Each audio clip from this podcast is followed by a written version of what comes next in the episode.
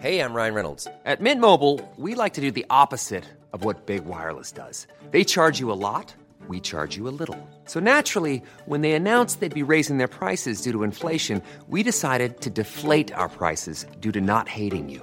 That's right. We're cutting the price of Mint Unlimited from $30 a month to just $15 a month. Give it a try at mintmobile.com slash switch. $45 upfront for three months plus taxes and fees. Promo rate for new customers for limited time. Unlimited more than 40 gigabytes per month. Slows. Full terms at mintmobile.com.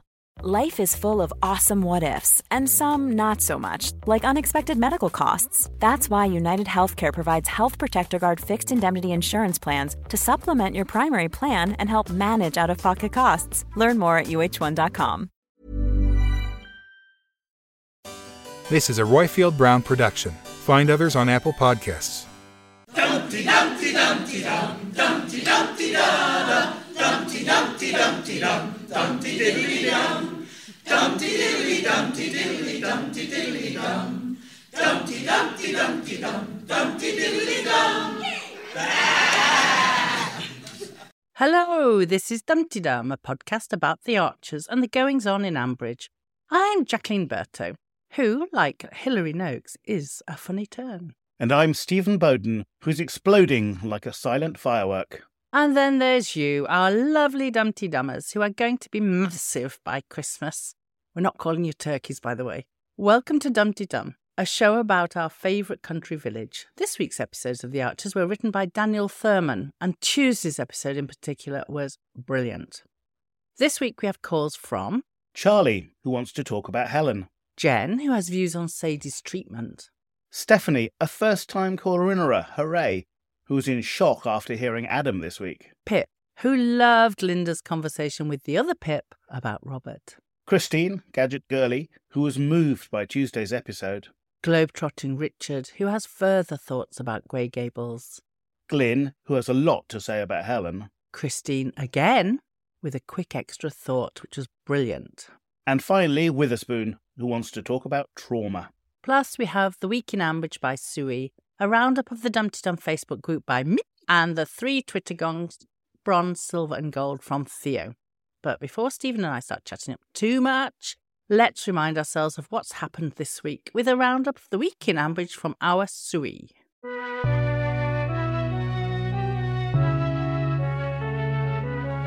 Hello, lovely people. It's Suey, Queen Ortar on the Twitters, and as of this week, Queen Ortar on Blue Sky. It's now time for a quick reminder of the week in Ambridge.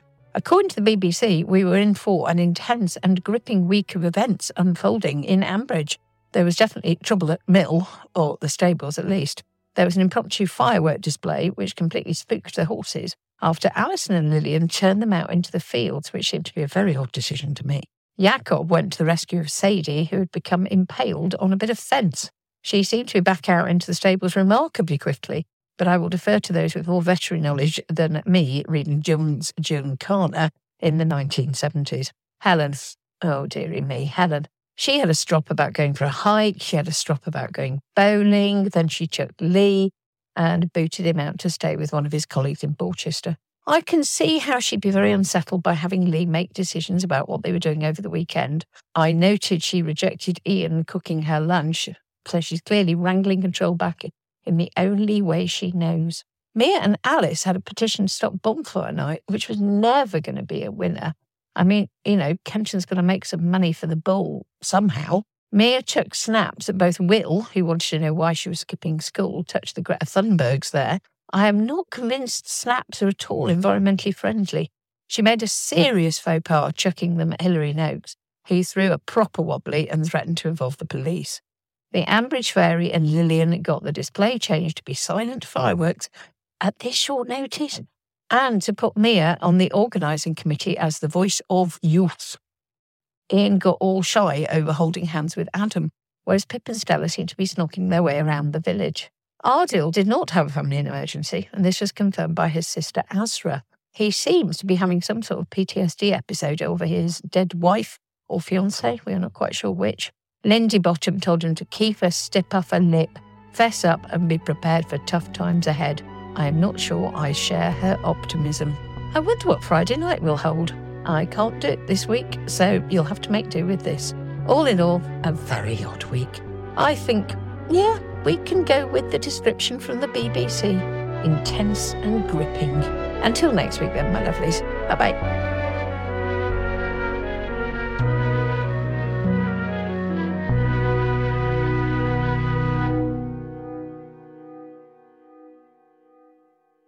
Thanks for that, uh, Suey. Uh, so, Stephen, what have you been up to this week? Well, what was supposed to be the high point of the week was last night going to see Gloucester play rugby. Gloucester unbeaten in all competitions this season. That's the first seven matches in Premiership and Premiership Cup. And they got absolutely hammered by a Saracens team that hadn't been doing well at all. Oh, no. Uh, but never mind. Uh, and, and as it was, the Saracens team, half of them were in France playing against for. England against Argentina. So it was all um, a bit of a sad end to to the week, which has otherwise been fairly quiet and uneventful. How about you? oh, you? dear. Uh, onwards and upwards for your team then, and you. Micha, as soon as we'd finished recording last week, Mr. B came in and said, What have you got on Monday, Tuesday? And I said, Normal stuff, you know, got a busy week planned, but, well, I've got to go to Cologne. And I said, All right, fine. Where can you get a flight from Cologne? No, no, no, we'll drive. No, that means I'll drive. So we went off on a road trip very early Sunday morning. Went to a liquidation sale for diggers. My knowledge of diggers has increased fivefold, I think, in the last two weeks. So there we go. So I'm now an expert on diggers, not drills, but diggers. Did you buy a digger? We did. And did you drive it back? No, oh, yeah, I towed it behind my Renault Espace. no, this is a 38 or 39 ton digger. no, it's it's been transported and it will arrive this week. And being European country to European country, no douanes charges, etc. So there you go. Not even any paperwork. A little paperwork, but not much. so that's enough about us and our week, I think. Let's get on to the important bit, which is you lot, our lovely caller in Rose.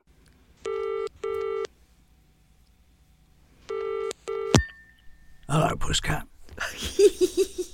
First up, following our new sound effect, is Charlie. Hi, it's uh, Charlie here, just with a few little thoughts on Helen.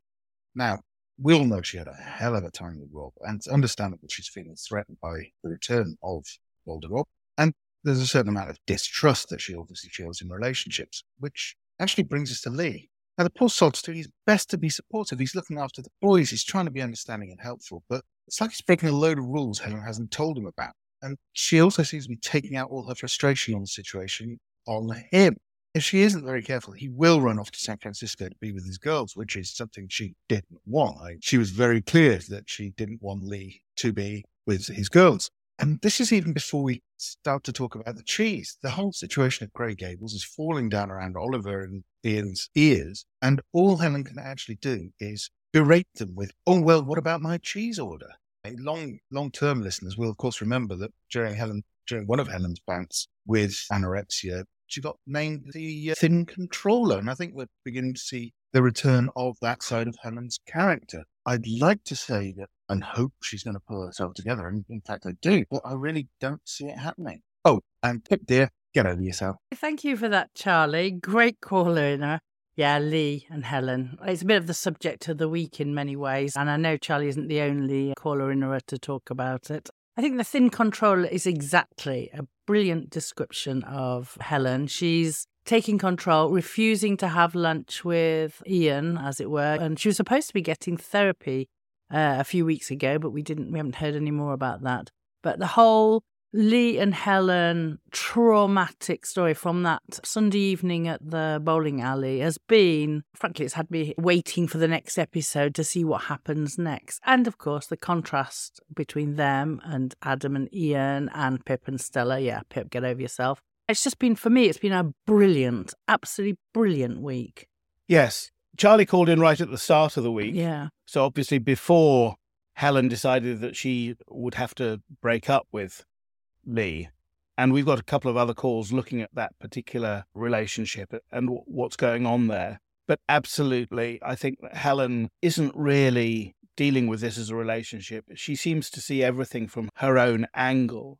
I think it's telling. If you remember back, it's now pretty much 13 years ago, a little bit more than that, when she decided that she would have a child by artificial insemination. And the logic she gave for having the child is she wanted somebody who would love her. And that's how she seems to treat people. It's not that she loves any of them. She may do, but that's not what she focuses on. What she focuses on is everything in relation to her. And Mm. some of the phrases that she used with Lee and with other people about Lee were quite chilling in terms of the incredibly transactional, Helen focused approach that she had to what the relationship meant.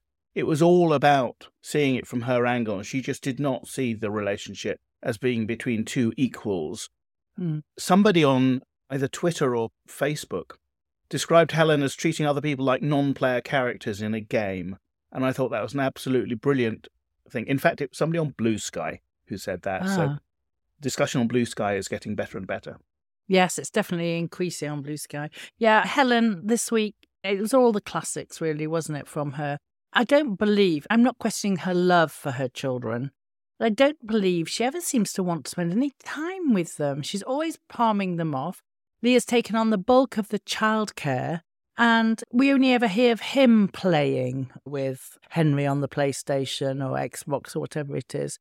I just don't feel she interacts. Of course, we can't hear Jack at the moment, but very interesting. Oh, I'm sure we'll have more to say about this later.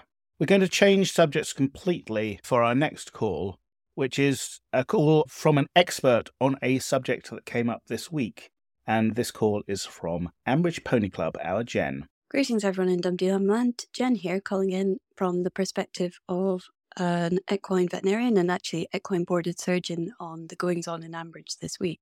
Stake injuries, horse versus fence, are very common. Um, horses are flight animals. Anything that frightens them, they do tend to react by either going through fences or into trees or fences, things like this. Doesn't just happen at Halloween, it's a pretty common injury. And generally, they're fantastic from a veterinary point of view because you turn up, the most common sight is the horse hits the object with its chest. There's a huge flap of skin, there's blood everywhere, everyone's really freaked out. And to be honest, pretty much whatever you do, that will heal nicely. Horses have two different kinds of skin. The skin over their head and the body heals incredibly well. The skin of their legs heals terribly. That's down to the fibroblast cells, which behave differently in the two locations. So there you go. However, unusually, Jakob was quite concerned about an abdominal penetration. Now, that is not common. They either occur on the chest, or sometimes if the animal tries to jump the fence, it'll happen down the inside of its back leg and up into the groin. Those ones can penetrate the abdomen. The other thing that concerned me is the horse was down.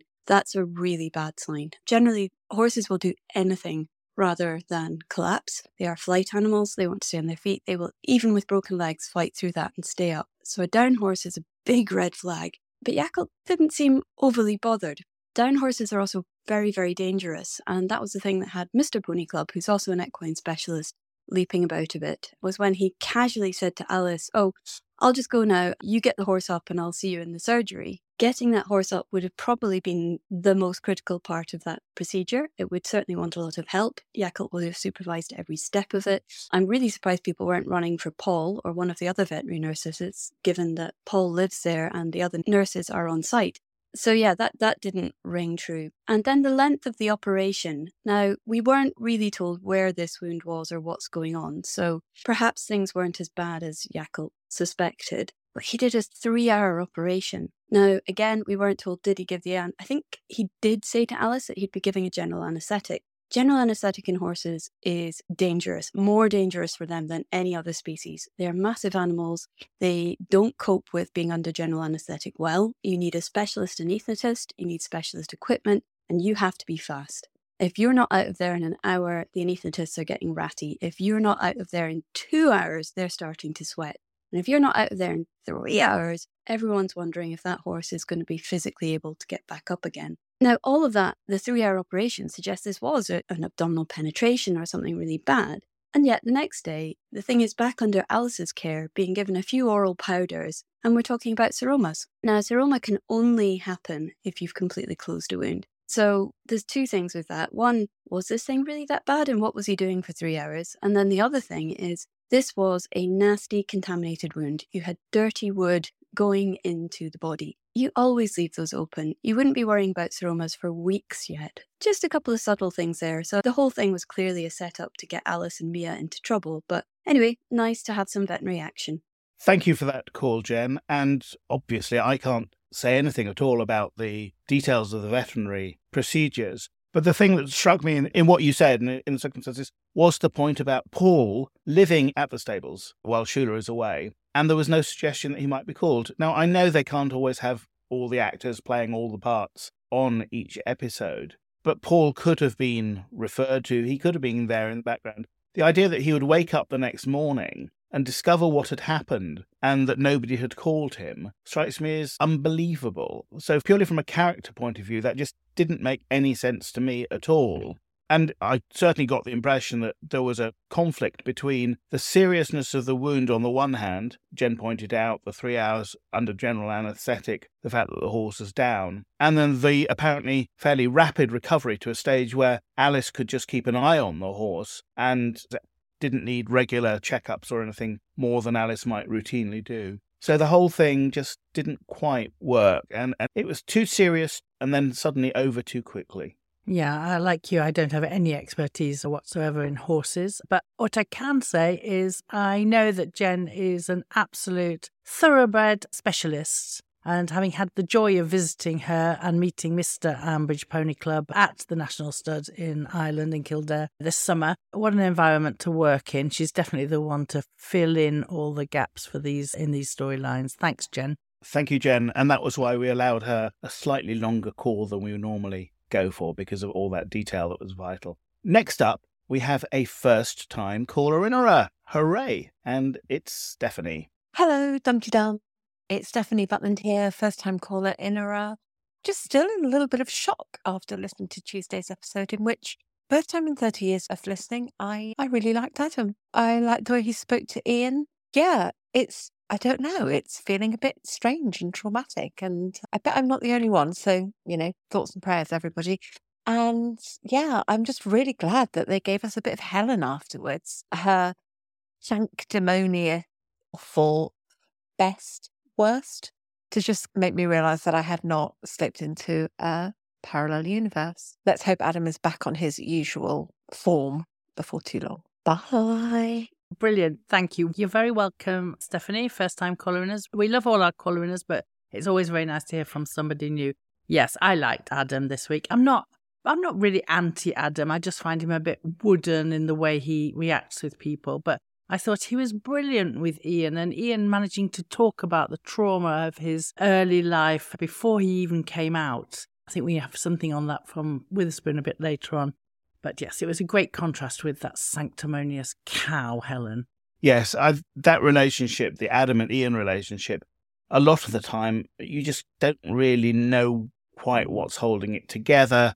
They don't seem that natural together. And then we had Adam almost demanding, having seen Stella and Pip going around holding hands, almost demanding that of Ian, uh, as if that was something that gay people have to do. And Ian was able to explain why it's so difficult for him. And you got a real sense in his discussion of, of growing up.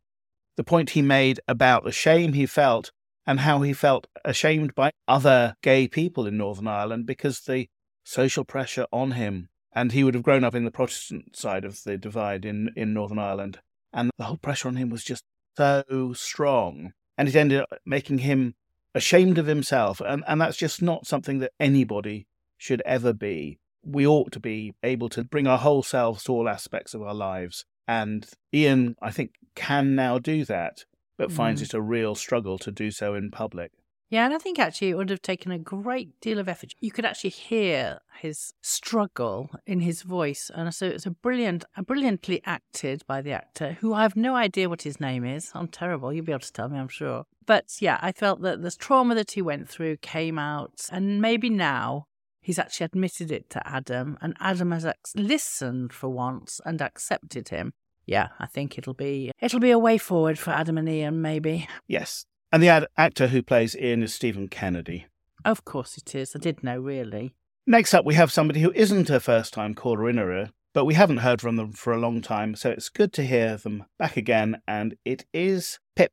Hello, Stephen and Jacqueline, and all Dumpty Dummers around the world. It's Pip from Thornton Heath here. Been a little while since I've called in. Been very busy. I got married the same week as Tracy and Jazza. So that was fun. All for the memory box. I just wanted to call on a rather romantic note. I just wanted to say how lovely it was to hear Lynda talking about Robert in the way that she did, that lovely scene between her and Pip. It was just nice to have that little monologue about how they met. For a listener who's only been listening for like the past 15 years, and obviously their beginning of their relationship started much before then, it was lovely to hear how they did meet and how their relationship is. And also just it not being in a rush. Uh, it, it wasn't fast dialogue, it wasn't a lot of interruption from Pip. It was just lovely to hear Lynda just speak about how wonderful their relationship is and how they are. And uh, I thought it was very sweet. And uh, I think that is quite clearly paving the way now for between now and Christmas, sadly, we will lose Robert. And we all know it was coming at some point, but how to shoehorn that in in a gentle way. And I hope it's done in a loving and very sweet way. But I imagine this will probably land just before Christmas. But uh, yeah, otherwise, Helen's horrible. And I think we're all not really a fan of her. And poor Lee, what on earth is he going to do? I really hope everyone kind of just steps in and says, Helen, you're being an idiot. But uh, we will see. All right, big love to everybody. Ta-ra! Thank you for that call, Pip, and congratulations on getting married. A lot of us, I think, did feel that that conversation that Lynda had with the other Pip about Robert was a foreshadowing of Robert's death because we know that Graham Blockley, who played Robert, has died last year and Robert has been silent for a long time. Lynda's, I think, not actually in the program for the next three or four weeks. I think if it does happen, and I agree with you, it will, it will be a lot closer to Christmas. And I hope that it isn't something that totally ruins Christmas for Lynda and for Ambridge. But I fear that in order to give Graham a proper send off, they might well make quite a big issue out of it. At least it's not going to clash with the black tie ball at Grey Gables, because that's been cancelled. Unless, of course, it's rescheduled for nearer to Christmas with the opening delayed, and then we end up with a tragedy striking just before Christmas. I don't think that it's Robert and Lynda are quite characters for a melodrama, but yeah, I'm really glad that they're making a big thing about yeah. Robert because of Graham. But yeah, one one of the things I agree with Pip about, well, I agree with most of what she said, was the fact that it, the discussion between Lynda and uh, the other Pip was a beautiful, slow time was taken, and in such a contrast to the frenetic conversations that were going on between Helen and Lee. Yeah, poor Lee, horrible Helen. Can't agree with you more, uh, Pip. And yes, many, many congratulations on this big life step you've taken recently. Next up, we have Christine, otherwise known as Gadget Girlie. Good morning to all Dumpty Dummers. Gadget Girlie here. Gosh, I've just listened to Tuesday's episode and what an emotional roller coaster. I have never felt so much empathy for Ian as I did this morning, and poor, poor Lee. What a contrast to Ian and Lee's partners. Adam being so understanding and Helen being the one to cause Lee's pain. And to suggest that he just up sticks and go halfway across the world, even to be with his girls. I think Helen's reaction to Lee saying that this was due to Rob's return says it all. She's tried to ignore the trauma Rob has brought back into her life and transferred all that onto her relationship with Lee. I do hope she finds the help she so desperately needs, but I fear it will be too late for her and Lee. And what about Jack and Henry? How will they react to Lee leaving? And to end on a positive note, I look forward to Adam and Ian being more affectionate in public. Bye. Oh, thanks for that, Christine. Yeah, Tuesday's episode, I can honestly say I felt that it was one of the best impact episodes we've had in absolutely yonks there was everything in it. Yeah, so kudos to the writer who we mentioned at the beginning of the week. And as I said last week, Jack and Henry who I'm worrying about because they've had Lee as a significant male figure in their lives. They're left in a void. And as the week went on, we saw that Henry was absolutely furious with Helen. And Lee tried to help Helen and Henry out with their relationship by saying it's a joint thing, people decide. That's so good of Lee. It was a brilliant thing that he did. He shouldn't have done it because Helen's an absolute uh, can't say the words, can't say enough words. But yeah, yeah, thanks very much for saying all that, Christine. I agree with you. We have praised Tuesday's episode, and, and rightly so. It was a brilliant piece of writing. But I think that we shouldn't ignore how good Sunday was. And Sunday isn't always the best of scenes. But the scene at the bowling, which was absolutely excruciating to listen to, but it was written so well it was performed so well by all four of the actors there. It was just a fantastic evocation. And the the sound of the bowling alley and so forth was in balance and so on. It, it just felt like a really, it was one of those things that you felt if you'd been there, you would have come away cringing internally. You'd have had that conversation that Ian and Adam had about it. But even, you know, probably they that wasn't the first time they talked about it. They, No, the, the way exactly. that they must have felt coming out of that, and the way that Lee must have felt, just not understanding where all this was coming from, because it was not coming from anything to do with him. It was all coming from Helen being completely unreasonable, moaning about going for a walk, but then saying that she couldn't have got out of it. Well, she's got to choose one, one or the other. If you sign up to do something with your partner, with your kids, either you do it and you do it wholeheartedly, or you don't do it at all. There is no excuse for doing it and then moaning about it afterwards. And so poor Lee is just hit by this completely unfair, unreasonable, irrational tirade that he has done nothing to deserve, that wasn't anything to do with what he's done. And, No. and so it was pitch perfect on Sunday, and then it was absolutely brilliant on Tuesday. So yeah, well- you're right. Yeah, you're right. In fact, Tuesday, the episode on Tuesday kind of took over my brain, and I'd forgotten exactly. And despite having listened twice this week to all the episodes, I'd forgotten. Yeah, it was, and I kept imagining the people in the lane next door, what they must have, because this wasn't done in it was definitely done at screaming pitch, as it were, highly irritated. I'd have loved to have been in the next lane to hear that. And as you said, the discussion between Ian and Adam was completely natural afterwards. And Lee's reaction and the state of shock. He, he didn't know what had hit him. So there you go. Brilliantly acted, brilliantly written. So those are our first five calls. But there are more where they came from, and you will hear those very soon. Now, if you'd like to become a caller in like Charlie, Jen, and the others, you would be more than welcome. There are three ways you can get involved. The first option is to record a message or a plot prediction by going to www.speakpipe.com slash dumteedum. And don't forget that's a T in the middle. The next option is to send us a voice note or message via WhatsApp on 07810 012 881. And if you're calling from outside the UK, of course, you remove that leading zero and you add a 44 preceded by whatever your national calling system requires. And finally, you can email us. We have an email address you can contact us on if you'd rather write to us with your views, with a maximum of 250 words, please. The email address is dumteedum at mail.com. And do bear in mind you need to be at least 18 to take part and contribute. Now, don't you need to? You don't need to worry about writing all that down, as there are links of those three ways of contributing in the show notes for this episode.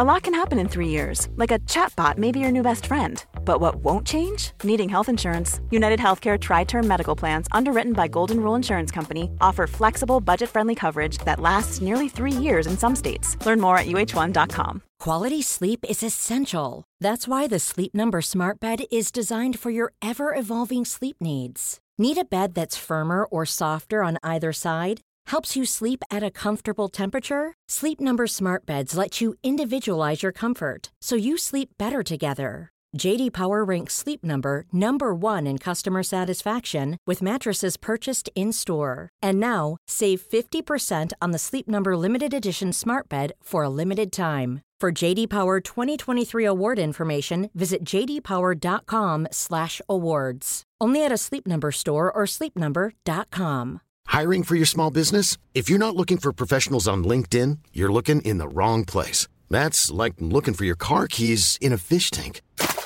LinkedIn helps you hire professionals you can't find anywhere else, even those who aren't actively searching for a new job but might be open to the perfect role. In a given month, over 70% of LinkedIn users don't even visit other leading job sites. So start looking in the right place. With LinkedIn, you can hire professionals like a professional. Post your free job on linkedin.com slash people today.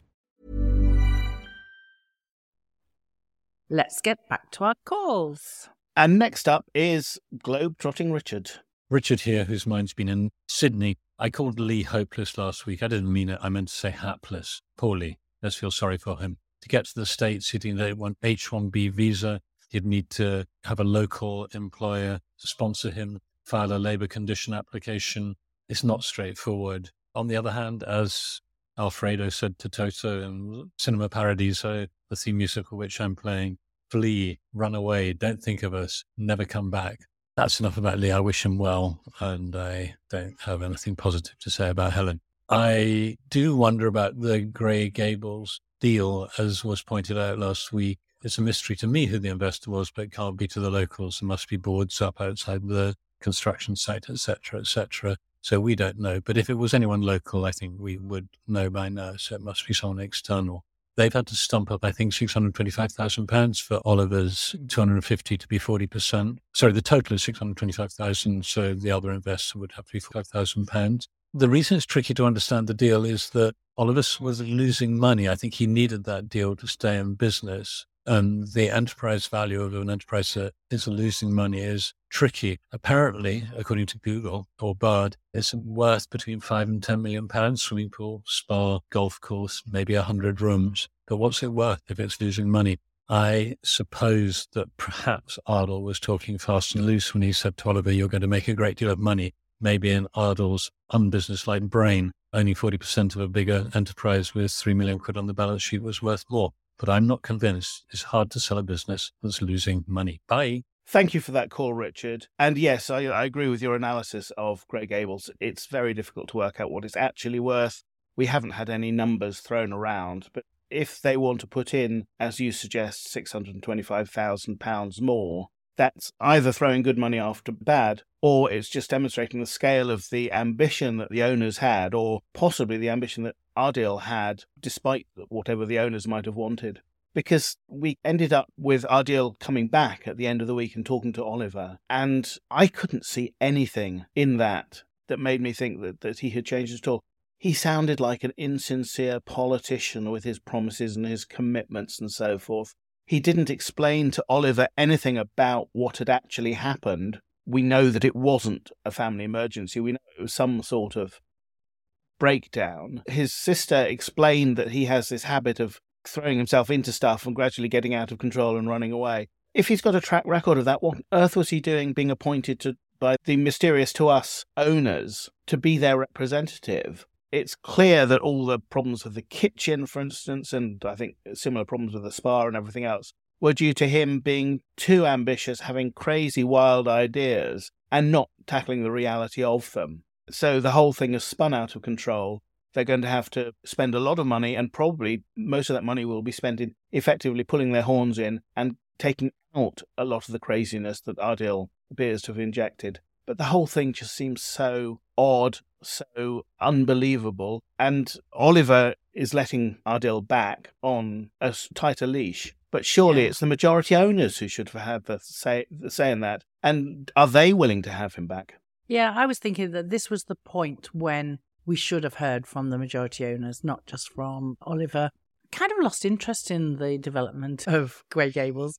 I know it's a terrible thing to say because it just, it's all got too complicated and all too, it was all so ridiculous that it was Ardal who was overseeing the builders, the kitchen, the design, the recruitment. And it, it was too much. It was giving us the impression that it was a man who was going to be pulled every which way. So he's had a breakdown, but that wasn't, as you said, that wasn't explained to Oliver that she had a breakdown. As far as Oliver was concerned, he just disappeared. No, no. So I'm hoping that the Grey Gables development story becomes a bit more organized for my liking and a bit more interesting personalities are interesting, but the actual development is, uh, I've got over it now. It's not gone on too long. One of the things I wanted to say though, Richard, was I love Cinema Paradiso. And this week I've had a very traumatic, stressful work week because I'm taking apart someone's beautiful wedding dress to make a baptism gown for their daughter. And that is a very tense thing. So I've had Cinema Paradiso playing in the background quite a lot.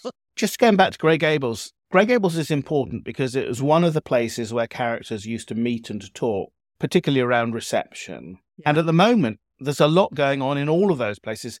One of them is is Grey Gables. Another one is the tea room, and we haven't heard anything about the future of the tea room for quite a while, so that's got to come back. And of course, another one I think is going to be the EV charging station because yeah. that will become a place it's so near the village that it will be a place where villagers go, even if they're not charging electric vehicles. There will be, I'm sure, some of them working there. we all think that Fallon might end up running the, cafe there. There's always this possibility that they'll open a salon there and Chelsea will have a Mm-hmm. job there. And so you'll have this these places where people can meet. But at the moment, the only one that we're hearing much about is the Bull. And that's recent, though, Stephen, because we've had a great gap for a long time where we haven't heard from the bull. Yeah. It's just the last few weeks. And the other one that we haven't heard from for a while is Lower Loxley, where again there are plenty of people with Chelsea working in the orangery mm. and so forth. It's these places that bring characters together, which are so important in the Archers. And at the moment, we, we're not hearing from many of them, and a lot of them are, are somewhat up in the air.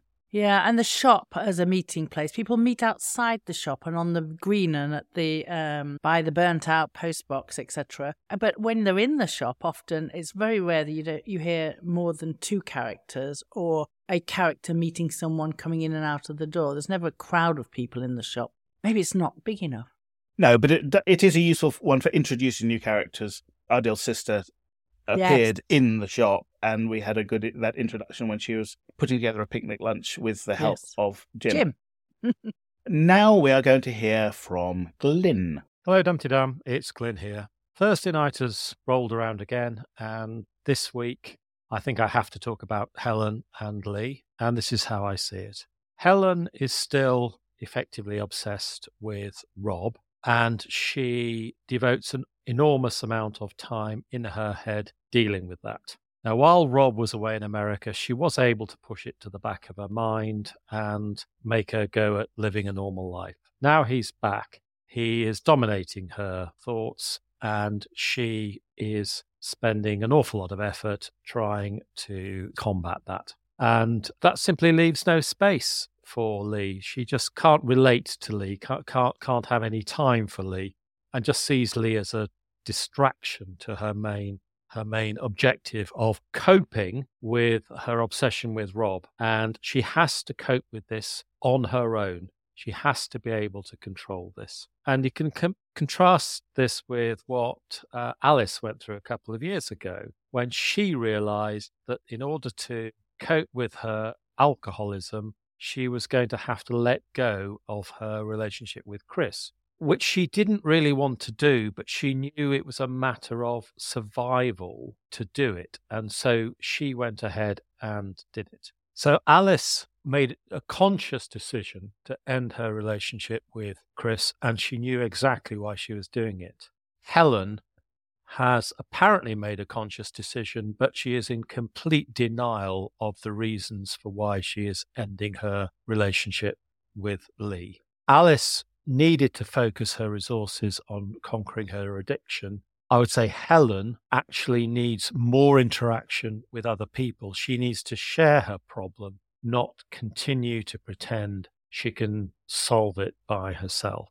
So, yes, she's feeling relieved. She's ended her relationship, but that's sort of relief in the sense of walking away from a responsibility, and not having to think about that anymore it's not the relief that comes from resolving a problem. So, anyway, that's all my thoughts on Helen. We shall find out what happens over the next days and weeks. She's clearly going to have a difficult job with explaining it to her sons. Thank you to the hosts of the podcasts and to all in Dumteedumland. Please stay safe. Thank you for the brilliant call, Glyn. Yes, as you say, that was up until Thursday night. Well, on Friday, we saw Helen's reaction. We saw how she and Lee said goodbye. I thought it, I felt it was a very traumatic episode. It was very sad. It was very well acted. It touched the heartstrings. We saw Henry's reaction, which is what Glyn was wondering about. I really feel that one of the things that tipped Helen over the edge was Lee making unilateral decisions about what was going to happen because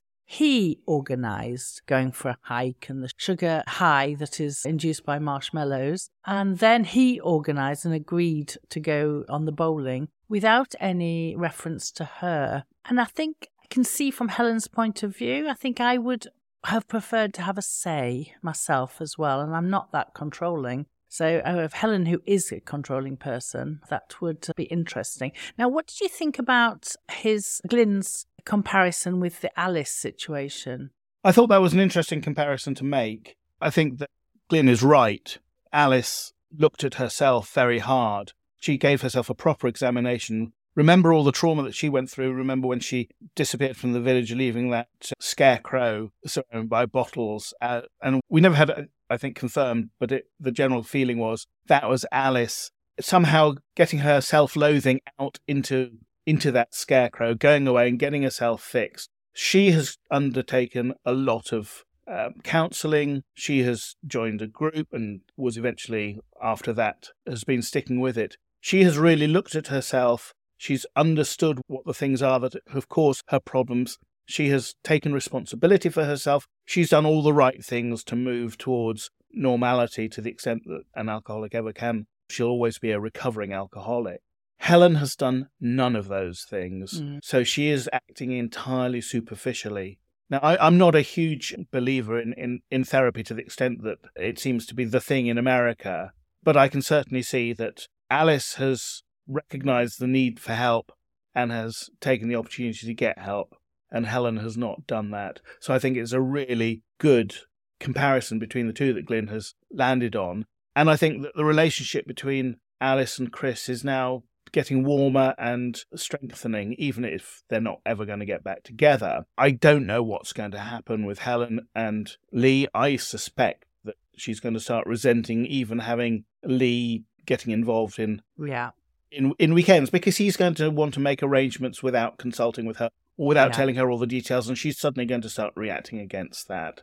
Yeah, I agree. I agree. This isn't the end of the Helen and Lee, although it'll be all off air, the conversations, but we can, I can see her, in a way, I can see her taking it out on Henry and Jack because they will want to be with Lee and they will perhaps, especially Henry, will push for more access or longer time with him and that's going to cause an adolescent crisis in henry and a yet more self-centered uh, machinations from Hen- helen Yes, he's already quite good punishing Helen for what she's done in this, case. And if you remember the Harry Enfield, Kevin the teenager character, who becomes a monster overnight on his 13th birthday, well, that's the 2nd of January next year for Henry. henry yes watch this space they're going to have fun writing that Now, we, we heard from Christine earlier, and she came back with an additional thought.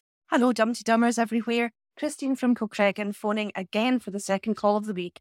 I've just listened to Thursday's episode and thank goodness for Lynda. That's all I want to say. Bye. Yes, Lynda, who took on the dreadful task of actually going all the way to Solihull to track down Ardeel and bring him back to the village. He was not being more Snell, but Lynda was, was being even more Snell than she normally is. yes indeed that's exactly what i thought when i heard uh, christine's call yeah definitely be more snell We are now on to our final call, and it starts like this. Y'all know how this goes. Hey, baby, I hear the blues are calling. Toss salads and scrambled eggs. Greetings, Jacqueline, Stephen, and all Dumteedummers around the world. It's Witherspoon and Angus Haggis here. This week, the Archers dealt with trauma, its immediate effects, and its long term after effects. I counted five characters so affected. First, I'll group the horses and their immediate trauma reaction to the fireworks. Poor Sadie. I'm glad she's recovering well. Next, Hilary Noakes. Even if you don't like this silent character, she was traumatized by the snaps being thrown at her. That was an immature and potentially dangerous move by Mia. Third case, Ian. We heard his description of the chronic trauma he experienced growing up. While I don't think it reached the level that would lead to PTSD symptoms, it certainly led to deep feelings of shame, and when he was young, projection of that shame onto others who are gay. Textbook case of internalized homophobia. I hope Ian's recognition leads to a closer, more loving relationship with Adam. Fourth case, Ardal. The trauma of the death of his fiancée has led to PTSD symptoms that he was hiding from all, including us, with the exception of his big sister. We've seen emotional numbing and avoidance, leading to his flight from stressors, both present and past. He's back, but I hope his sister insists that he talk with a therapist. Fifth, but once again not last, Helen. I know almost all Dumteedummers dislike slash hate her. She was even working my last nerve at the bowling alley. But please, please remember she is suffering from PTSD. We're frustrated that she's not in twice weekly therapy with a trauma specialist. And yes, Helen, this is all about the return of Rob and the reignition of the trauma. As Ardal fled Ambridge, you are fleeing a good man who loves you and your children. Talk to you soon. As always, our resident therapist puts it very succinctly. Yes, those five cases. The horses, yeah, we've already talked about uh, with Jen's brilliant call. I don't know much about horses apart from they're big and can step on you. Hel- Hilary Noakes, yeah, a silent character who is always a bit of an irritant because we tend to only hear negative things about her. But I had some sympathy with her reaction today. I felt that Mia was very self centered by throwing those snaps. It was an unnecessary thing to do.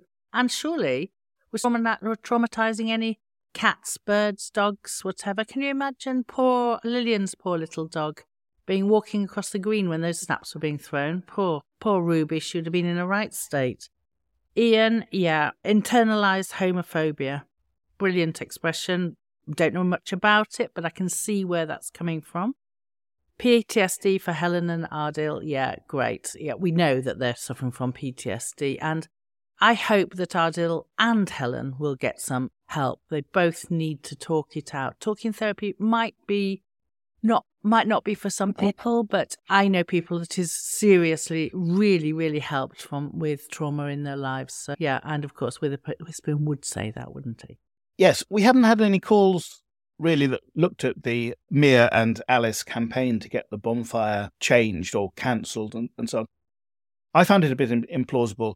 Mia hmm. is an incredibly bright young woman, and she must have understood the economics of the bonfire night, the fact that it is one of the most important yeah. nights of the year for the book. We had the whole business of whether or not the bull would get involved in bonfire night at Grey Gables because otherwise they would lose a lot of business and they were going to set, set up the tent there. So to campaign this close to the event for changes to it or for its cancellation, yes, she was traumatized a bit by the incident with Sadie, but she should have thought through. Alice has lived in the village all her life. Mia has been there for quite a few years now.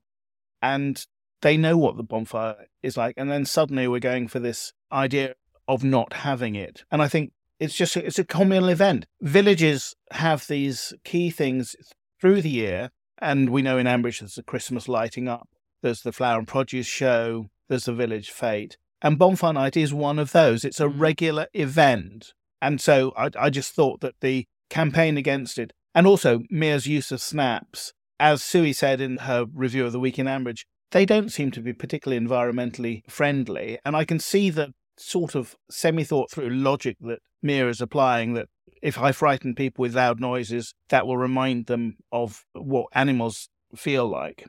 Yeah. Mm. Um, I, I really felt that I was cross with Alice, really, because it was Alice that started the Let's Get Bonfire Night Band, Fireworks Band campaign. And as you say, she's known that all her life. She will remember having sparklers on the green with Jennifer and Brian.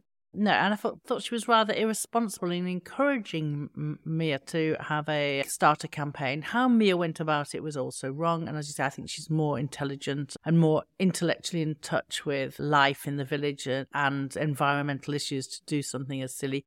But it was a an event outside the bull, and of course everything was changed, and she's been asked to join the committee, which is absolutely ridiculous. We've already booked our firework display for the 14th of July 2025 with the pyrotechnics people here. No way would it be changed with 10 days' notice, but Ambridge Fairyland. I, I think that their fireworks display tends to be buying a, a box of commercial fireworks and letting them off rather than a professional pyrotechnic display. But even so, they will have put their order in months ago, possibly a year in, in advance, because these things can't be just whistled up out of nothing, mm. and, and they do need to have them. All that said, the key to a village bonfire night celebration is actually the bonfire. And yeah. I think that, again, cancelling the whole event was just not even plausible. What they should have argued for was to focus on the bonfire and to not perhaps not have a fireworks display. And then the compromise of having a silent fireworks display would have worked. But all of this should have been after this year's event, yeah. saying, here are the problems from this year's event we need to do something next year. And of course, the big problem wasn't the Bulls event, it was a private thing. Was it in Manorfield Close yeah, that they had well, that? Somebody's birthday. But Manorfield Close is nothing but old people. Hey, whose whose birthday was it? Oh. not teenagers. Those are all our calls. Thank you so much for calling in. We love them. I really love them. Do call in next week. Now, did we receive any emails or WhatsApp messages this week? Yes, we received one, and it was from Purple Pumpkin, and it goes like this Hi, Stephen, Jacqueline, and Dumteedummers everywhere. It's Purple Pumpkin here with an early emailer in about co parenting in Ambridge. I've been struck several times about how rarely any parents discuss with each other the boundaries they're setting for their children and how they should handle issues that arise. The first time this really rankled was over the summer, when Pip told to David about her woman crush, but he wouldn't tell Ruth until she pestered him a lot. Don't all pairs of parents of many years' standing have an agreement about whether, for example, they will keep secrets from each other at the children's request, or what they will say or do when the children misbehave in various ways? This week, it was Helen and Lee, and I have the controversial opinion that Lee is actually the one out of order here. If Henry did something as serious as obscene graffiti and Helen thinks he needs to face the music. Why is Lee so soft and emollient with Henry? Shouldn't he instead discuss with Helen any disagreement about her approach, rather than just undermining her in front of Henry? I know we're being presented with their relationship disintegrating, but this particular fault line gets my goat. Given that we have a number of new step parent relationships, from Jazza via Lee to Stella, wouldn't it be nice to hear some adult conversation about how co parenting should work? Keep up the good work. Your loyal listener, Purple Pumpkin. Now, I found that fascinating, Theo, because I always assume that I have a daughter. Loic isn't her father, but we've been together since when she was very tiny. But we've never formally had a discussion about how she would be disciplined. It came, it evolved as time went on. And Loic because I'm her mum and he's not her dad, always left me to do the main things until she started to be about 10 or 11. And then he felt confident enough to start to talk to her about certain behaviors, but always in a very loving, caring environment, often with me sitting there as well, usually at the dinner table. And, and so it evolved over time. We never had a sit down to say, this is how we will bring up our child. So I'm not so sure that I completely agree with Theo over the idea, but it is interesting that in Ambridge there are there seems to be a regular way of people nobody ever discusses things in front of us.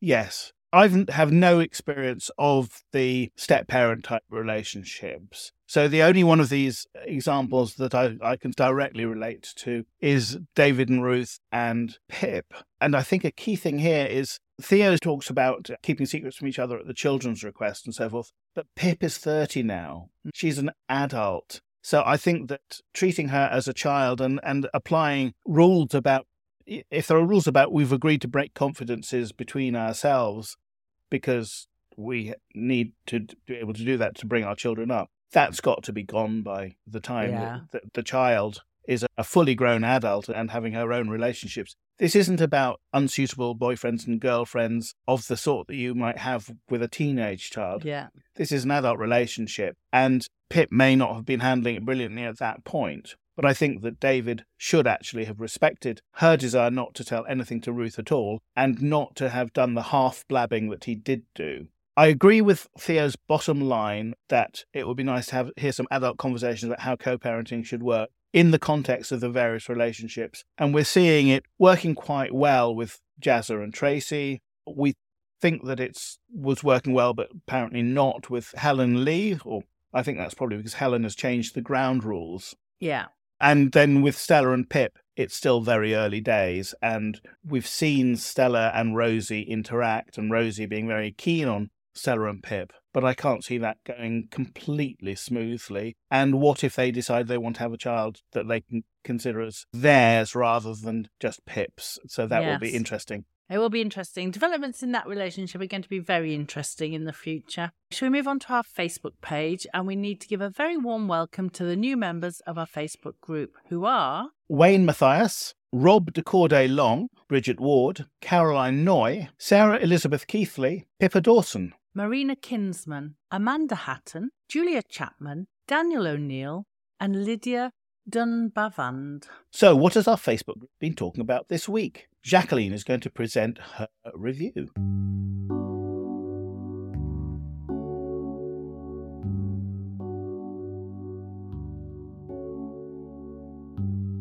So here it is, your social media roundup for this week. Apologies if it's more scrappy than you're used to. Now, Paul Newman noticed that the variations in pronunciation of Ardil, Adil, especially by his sister, were varied. Now, this led to a discussion about the wife fiance accident, which led to her death. Continuity in our brains is a weird thing. Fiona Caspers thought Adil had told Brian about it. Rosie Taylor thought he'd told Lilian. Joe Hardman thought he'd told Will. And shame on me, I thought he'd told Lynda. Back at the beginning of the week, Al Williams noticed that there was a brief silence when Lee suggested he was owed an apology from Helen. This led to a protracted discussion of Helen's motivations. Angela Kelly said she's not taking responsibility for her actions and expects Lee to explain it to the boys. There was an amusing exchange between Barbara Hopkins and Gillian Corrigan where Barbara asks, Has she, Helen, ever apologised to anybody over anything? To which Gillian replied, Hmm, why should she apologise when nothing is her fault? That's a five star thumbs up from uh, from me to you two. M- Mia was the subject of several discussions this week. Chris Gibson found her a pain in the arse. Liam McCarthy says that Mia needs to learn the art of compromise. Karen Bull is sure that she'll mature. Or mellow, even. Al Williams found her petulant and very childish, whereas Lynn Rafferty thought it was quite realistic. A youngster telling us to do things we've been doing forever. The discussions are brilliant, often amusing, and regularly thought provoking. If you haven't already done so, join the Dumteedum Facebook page and make sure you have a pot of tea and a plate of biscuits nearby because once you're on there, time flies. Thank you so much to everyone on the Dum Dum Facebook page. If you'd like to join them, please do, but don't forget to answer the very easy membership questions so that we know you are a real person. Also, we are looking for a regular social media roundup person for week four in every month. So if anyone fancies doing that, please contact me via Messenger. We like to have that recorded and sent to Stephen by Friday so it can be sound prepared for the recording on Saturday morning. Did we have any reviews this week? Yeah, we did. We received three five star reviews. That's exciting. The first one's entitled Monday Must. Five stars. Listening to this podcast helps my Mondays enormously. I tune in from my desk and enjoy the musings, mutterings, and ventings of other Archers fans. Very well, well done, all. Presenters, producers, and contributors. Thank you. That's from Mrs. Moo Too, too, via Apple Podcasts, and she's in Great Britain. The next review has the title The Perfect Accompaniment, and it's also a five star review. I just wish I'd found this podcast sooner, instead of trawling the internet looking for discussion and analysis of the Archers. I also love the history segments, filling in the background for those who haven't been listening to the full 20,000 episodes. And that's from FOMO Friend 99, who is from Great Britain. And finally, we have a very short review with the title Y'all is amazing. Five stars and four kisses from Avid Reader 3217 in the United States. So that proves that some of you have indeed been listening to us, berating you for the last few weeks. Thank you so much, and do keep those reviews coming. Now to Twitter, where you will find us at Dumteedum. Make sure you include include the Archers hashtag using a capital T and A, so the visually impaired who use screen readers can enjoy any Archers based tweets. As well as at Dumteedum, I can be found at Jberto Sanguen. And I can be found at Wenlock House. And in a new development, we have both also ventured onto Blue Sky, where I am wenlock.bsky.social. And I am jberto.bsky.social. So let's find out who won the Twitter medals this week. Tweet, tweet, tiger. Hello, Jacqueline, Stephen, and Dumteedummers everywhere. It's Purple Pumpkin here with Tweets and Skeets of the Week. And my thanks as ever to Bernadette, Jen, and everyone who tags at Dumteedum to make sure we see all the best ones. This week we've seen quite the influx of the Archer's regular tweeters over on Blue Sky, where Dumteedum now has about 100 followers. Of course, that's still dwarfed by the over 9,000 on Twitter, okay, X, but there used to be near, nearer 10,000 on Twitter and people are leaving it every day. And on Blue Sky, we did see the Archers become one of the trending hashtags this week. So if you're no longer on Twitter or you just want to join the nicer, kinder Blue Sky action, do ask one of the tweet along for an invitation code and come and keep an eye on the Archers lists. On both sites, there's a continuing trend of people asking about mysterious plot dead ends. I particularly liked Olwyn at ambridgeolwyn.bsky.social asking, while we're hearing Ian's backstory, whatever happened to the mysterious Irish half sister that Adam had? The one who seemed so evasive in the pub about Adam and Ian visiting her in Ireland. And Sarah Mattox, at Sarah Mattox on Twitter, wondered whether Azra ever returned that cutlery to the shop. We archers are n- nothing if not detail oriented. I've also been enjoying the attention to detail of those who spotted that Ardal told Brian he'd lost his wife, but in conversation with his sister, it appeared to be a fiancée. Is this a case of bad continuity, a secret marriage kept from his family, or did he really lose both a wife and a fiancée? We wait to hear. But for now, here are my medals for Blue Sky Skeets and X Posts, all of which we're going to continue to refer to as tweets and give them the medal of Tweet of the Week.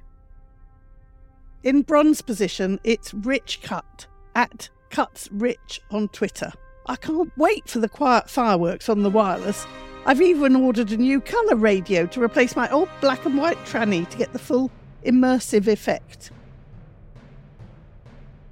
The silver medal goes to rainbow underscore warrior at rainbowwarrior.bsky.social, who is following up Eddie Grundy's way with aphorisms to say, don't count your cooks before the broth has hatched.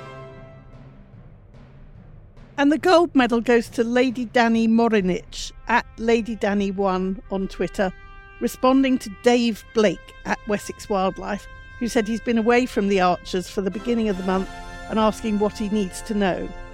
She says, Rob wants to be christened, but does he believe in Christ? Ardal's no hotelier. Oliver must pay the price.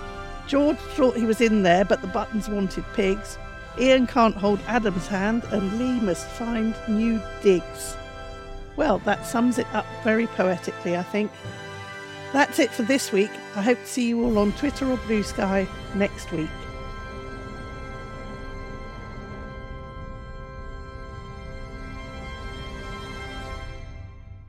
Thank you for that, Theo, and congratulations to all who were mentioned in this week's roundup. I have to say, I was particularly impressed by the poetic gold.